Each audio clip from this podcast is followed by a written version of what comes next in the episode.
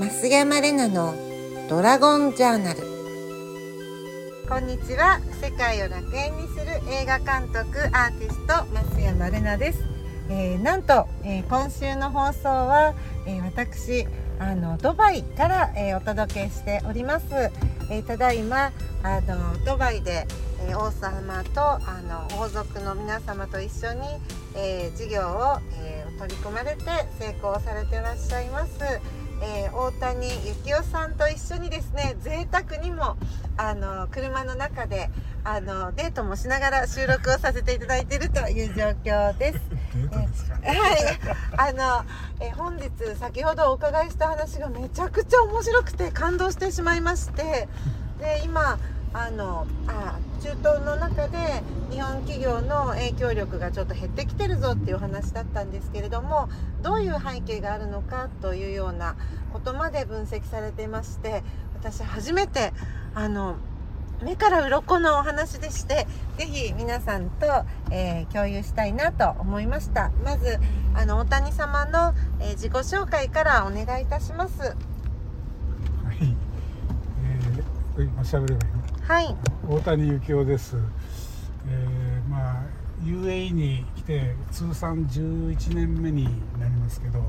かつてはドバイに住んでて今はドバイからちょっと離れたラッセルカイマーという首長国に住んでいるもんです、えー、まあ、仕事は一応、まあ、日本人対象にした企業支援会社設立の支援、まあ、移住支援などを行っていますよろしくどうぞ。ありがとうございます。あの大谷さんは、えー、この今は UAE の、えー、何というとこでしたか？ラッセルカイマンラッセルカイマンという、あの共和国にお住まいをされながら、えー、移住支援をされているということでした、えー、10年前からとおっしゃっていましたか？いやあの通算10年で初めて来たのは2003年ですかね。はい。確か。そこに、はいえー、8年近くいて、はい、一旦ちょっと個人的な理由で日本帰って、はい、また3年弱前に戻ってきたような形ですね。はい、なるほど。このドバイの、えー、ドバイ UAE の中でその当時2003年頃から比べて、えー、日本人とか、えー、このあ日本企業の、え数とかそのあり方っていうのは変わってますか？いやもう大きく変わりましたね。はい、えー、私が初めて2003年に来た時には、まあ、今あるこのドバイのあのいわゆる有名な豪華絢爛な派手なビルもほとんどなかったし、はい、世界一高いと言われてるバージカリファブルジカリファっていうのもまだ、えー、基礎基礎を始めるぐらいの段階だったのかな。だからその下にある世界一大きいドバイモールっていうショッピングセンターもなかったようなはい、で街中がえー、まあ、工事現場みたいな感じで,、はい、でその工事現場にあるようにあのよくこう塀ができてますよね、はい、そこに将来の完成図みたいな写真だか絵高が貼ってあって、まあ、未来こうなりますみたいなのがあったような時代ですから、はい、でその時代には、まあ、建設ラッシュっていうこともあって日本からも相当というか、まあ、ほとほぼあのゼネコン関係建設会社が出揃ってたっていう感じですね。あの、鹿島や大林清水建設等々が。はい、で当然そういうふうな状況ですから在ドバイ日本人もそう安全に、えーまあ、今あの現在交渉公表されてる数字が3000人なんですよね、はい、領事館が、はい、ただ実際にはもうその倍ぐらいいるらしいんですけど、はい、あの在留届を出してない人が多いんで。はい、でもその20年近く前にあの建設会社が来た時、まあ、いわゆる駐在員の家族等々も含めるから、はい、まあ7 8 0 0 0人いたんじゃないのかな。ちょっとこ細かい数字は忘れましたけど、はい、まあそれがドバイショックを経てみんなあの日本企業が縮小あるいは撤退しちゃったりして、はい、もうカタンと日本人のあの在留日本人も減って、はい、まあ、2 3 0 0 0人になったって感じですかね。7 8 0 0 0人が2 3 0 0 0人になったというと半分半分以下という、3分の1分の1になっちゃったっていう感じですね、はなるほど。ドバイショックというのがこの2009 9年年にええ。11月に起こった、えー政府ドバイ政府の、えー株価があの暴落したということだったと、まあ一言で言うと金融破綻はい。で結局ドバイ政府にその今までいろいろ建設ラッシュだったのが途中で頓挫しちゃったり中退したり。はい。で、まあ、当然あの日系企業の方もあの支払いが滞ったりして。はい。でそこでアブダビ首長国の方から資金援助を受けて、はい。まあ、立ち直ったっていうのが現状ですかね。ですからさっきもはい。お話ししましたけど、その世界一高いあのブルジ・カリファっていう塔もはい。あの当初はブルジ・ドバイっていうドバイ島っていう名前だったはずがはい。そのドバイショックの後にはい。アブダビ首長国の大統領の名前を使ってブルジ・カリファっていう変わっちゃったんですあブージ・カリファというのはアブダビのカリファブルジっていうのは塔っていう意味ですからはい。あのタワーっていう意味ですねはい。だから、まあ、ドバイタワーっていうのがはい。カリファタワーになったっていう感じですね。ではい。カリファっていうのはそのアブダビの首長国のはい。あの首長王様の名前ですから王族の名前ですから王家の名前っていうのかな。はいまあ王権の中でもええこの7つあるその UAE の首長国連邦の中でもアブダビがやはり一番トップということになるんでしょうええか。あの領土的にもはい。ほとんどの領土を持っているのがアブダビ首長国ではい。当然ながら、はい。その石油の埋蔵量もはい。あのもうトップというか、はい。うん、断然トップですね。ほとんどって言ってもいいぐらいですほど。そういったアブダビからのあの強力なサポートもありながらうん。ドバイショックから今こう経済的に、えードバイは大きく成長して、うん。そしてその当時2003年に大谷さんが、えーこちらに来られた頃にはまだ建設予想図が描かれてた時代だったと伺いましたけれども、はいその予想図通りに実際に成功されているということなんですね。ちょうど私はいがですから、あの2003年に来て8年2011年ぐらいまでいたんですけどはい、で帰って、はい。それから、えー戻ってくる何年間だろう間が空いててまあその間、はい。まあ行ったり来たりはしてたんですけどね。はい、でもその街の変貌ぶりっていうかあれはもう本当に自分でもはい、びっくりするぐらいに、はい、もうあのバージカリファできてますしはい、ドバイモールっていう世界長期あのモールもできてるし、はい、あのまあ、これから通りますけどあのこのシェイクザイドロードっていうこのメインのロロードのはい。あ、の両側にもうあの写真で皆さん見たことあると思いますけど、はい、豪華絢爛というか、まあ、き奇抜というか、はい。あのビルが立ち並んで摩天楼のようになってるのもはい。できてたっていう、じゃあそのまさに発展していく過程をご覧になってたんですね。でその中で先ほどおっしゃってましたけれどもドバイショックでその、えー財政破綻をした中で、えー実際にはこの鉄道のあの工事に日本企業も関わっていたりとかええうん。そのゼネコンも関わっていたけれども工事は着工したけれど支払いがなかったりとかいうことが滞ったり滞ったりして、多くの4分の1もしくは3分の1ぐらいに日本企業の日本人が減ってしまったと。で、えーその後にこう入ってきたのが、えー韓国の企業が多かったということなんでしょうか。そうね。あのそうみたいというか、まあ、韓国は国挙げて国のサポートを持って進出してきましたからはい、あまあ強いですよね。あの、はい。携帯においてはサムソンだとか、はい、まあ、車だったらヒュンダイ車だとかはい、あの、まあ、もちろんあのゼネコン関係もはい。あのどんどん進出してきてはい、今まさにあのこちらの車が走っている中で、えートヨタ車があったりとか韓国車このれは韓国車ですね。あそうですか。ね。タクシーは、うん。タクシーも昔はトヨタがほとんどだったんですけど、はい。だいぶあの韓国車が増えてますね。なるほど。ヒュンダイ車とかはい。あとキアとか、はい。あとムシャなんかあったかな、はい。はいそうなんですねいいつの間にかこの、えー、日本企業のえー、影響力が減ってきてるということなんですね。まあ、残念ながらね。で、今も携帯もほとんど。えー、携帯はあの、はい、ねあのまあなんていう電波規制っていうかそのあれで、はい、結局海外に進出できないですから、はい、唯一ソニーがエリクソン社っていうのと組んでソニーエリクソンっていうのありますけど、はい、もう全く、はい、まああのねスマホが出てきて、アップルがね、あの席巻しましたけど、あとねあの携帯はやっぱりサムソンとかがほ,、ほぼ主流になってますよね。日本の日本製っていうのがもうほとんどないようなやはりもう品質と価格で追いついてないっていうことなんでしょうか？まああの品質はそれもちろん日本のはいいんですけど、はい、逆に品質も遜色なく価格的に韓国製で最近は中国製も出てきてますし、はい、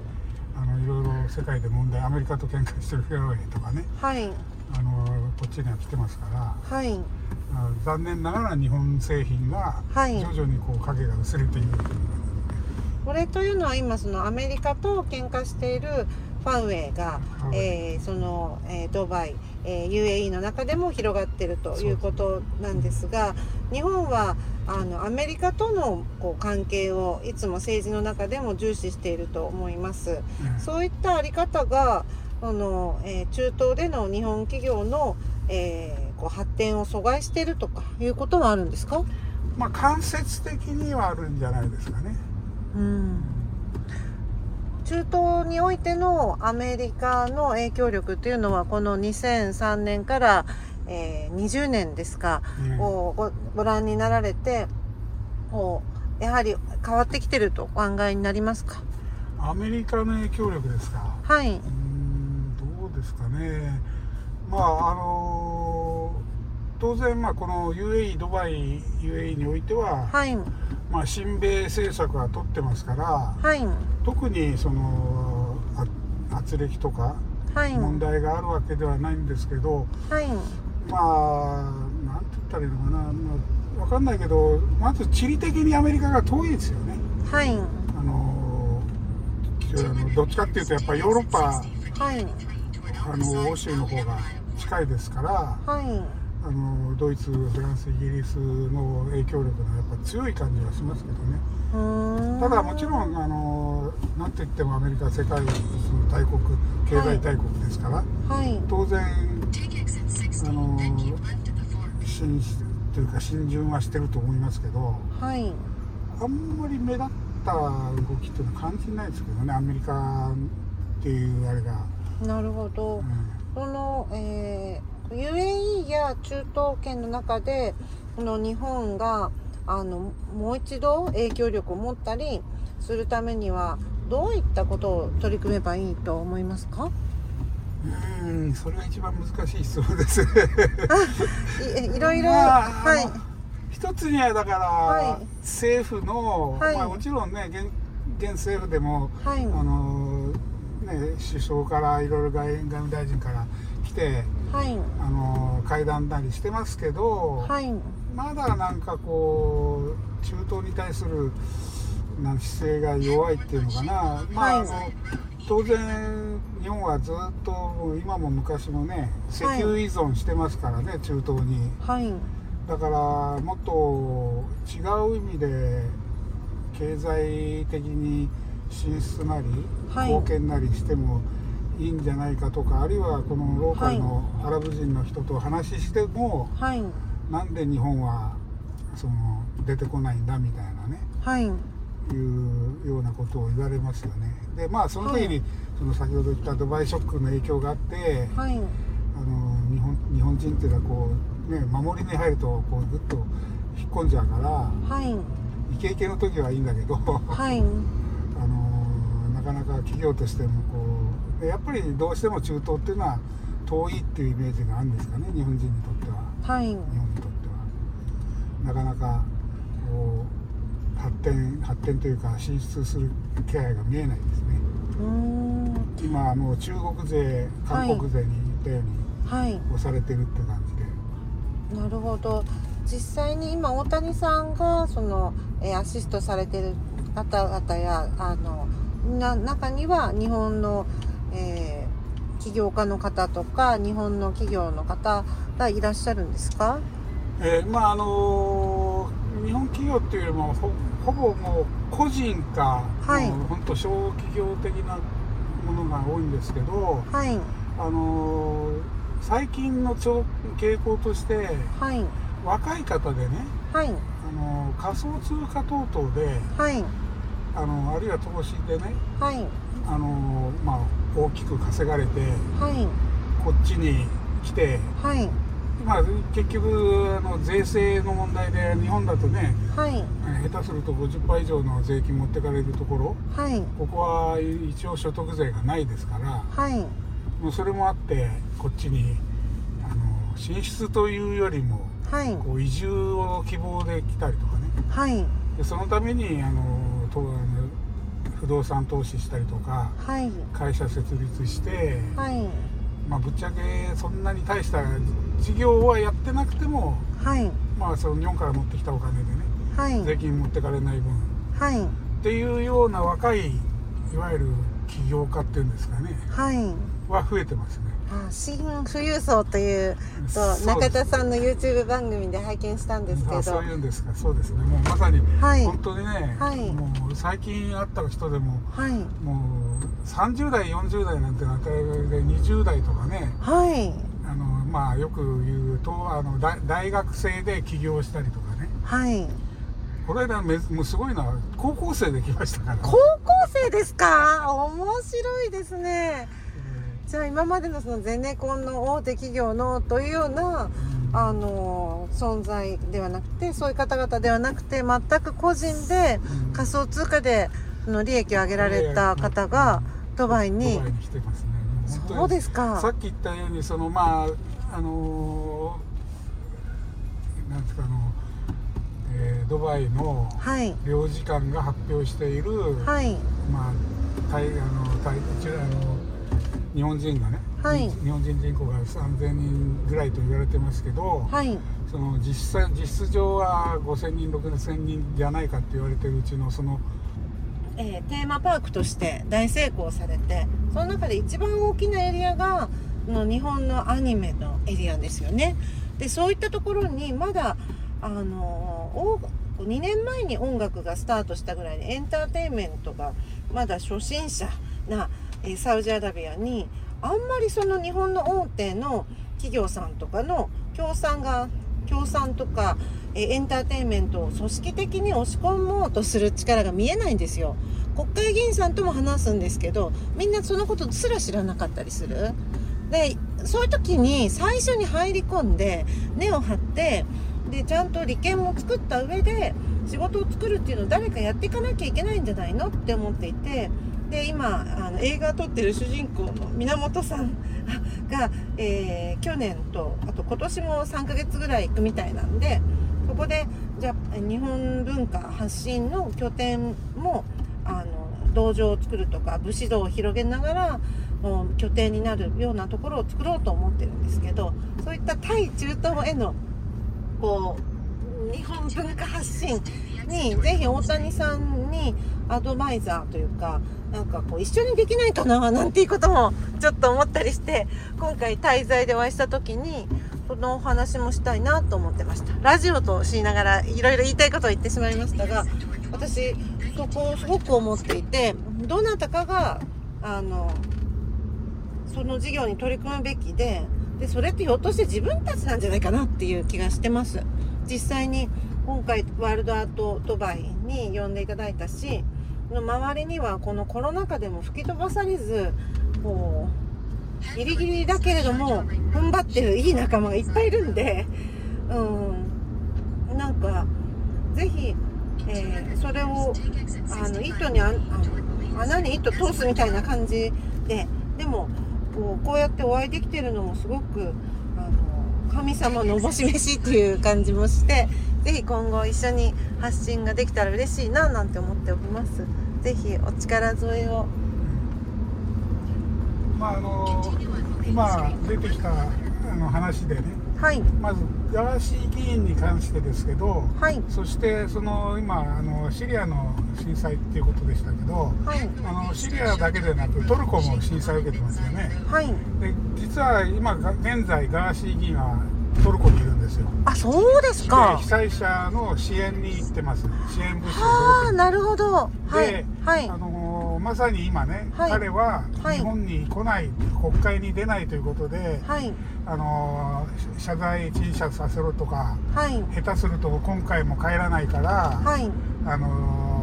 ー除名ですか？はい。っていうことで、まあ、日本では騒がれてるんですけど、はい。彼はすまあそんなのどうでもいいと、はい。まあ、国会議員の剥奪されても自分今自分たちが何をしなきゃいけないかって言ったらはい。そのかつて昔世話になったトルコにねはい。支援すべきじゃないかってことではい。言ってるわけですよね。そうでしたか。でそれともう一つその先ほど追加したかったのははい彼のそのネオ東京プロジェクトの中にはい。単純にそのビジネスとか経済だけじゃなくてはい。当然あの日本の文化発信も振興も入ってるんですよ、はい。だから、まあ、今回ね皆さんあの芸術家アーティスト、い。あの漫画家の方来られてますけど、はい。あのそういう方にあの本当に、まあ、日本の文化のね、はい。まあ、唯一とは言わないけど誇れる文化の漫画アニメ、はい。そして、まあ、一般芸術ね。はい。を広める、まあ、もうなんていうんですかね、まあ、重要課題だとガーシー議員も僕自身もはい。認識してるんでね。じゃあぜひネオ東京にそのねジャパンタウンみたいなアニメアニメタウンみたいなリアドシーズンみたいなやつを こっちには作っちゃったりして。小さいながらから、まあ、スタートしても、はい。ね、あの将来本当に日本人町とかねはい。あのジャパニーズタウンができるぐらいのねはい。人あの人は来てるわけですから今3000人から、まあ、56000人と言われてますけど、はい。まあ、ドバイにもそうですし、はい。必ず私のいるラッスルガイマーもはい。2006年のカジノ開,、あの開業に際してははい。まだ日本日本食店も、ままあ、本格的ってことは日本食店1軒しかないんですよ。え一軒しかないんですホテルかあのしかも高級ホテルの中にあるやつだ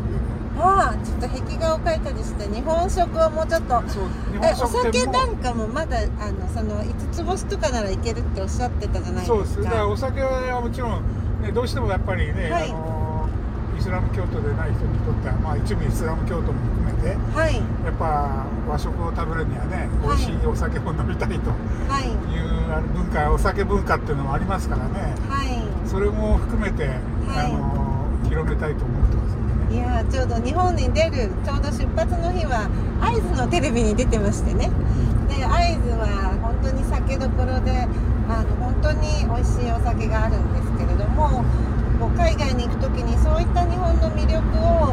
きちんとお届けできるような存在になりたいなっていつも思っています。は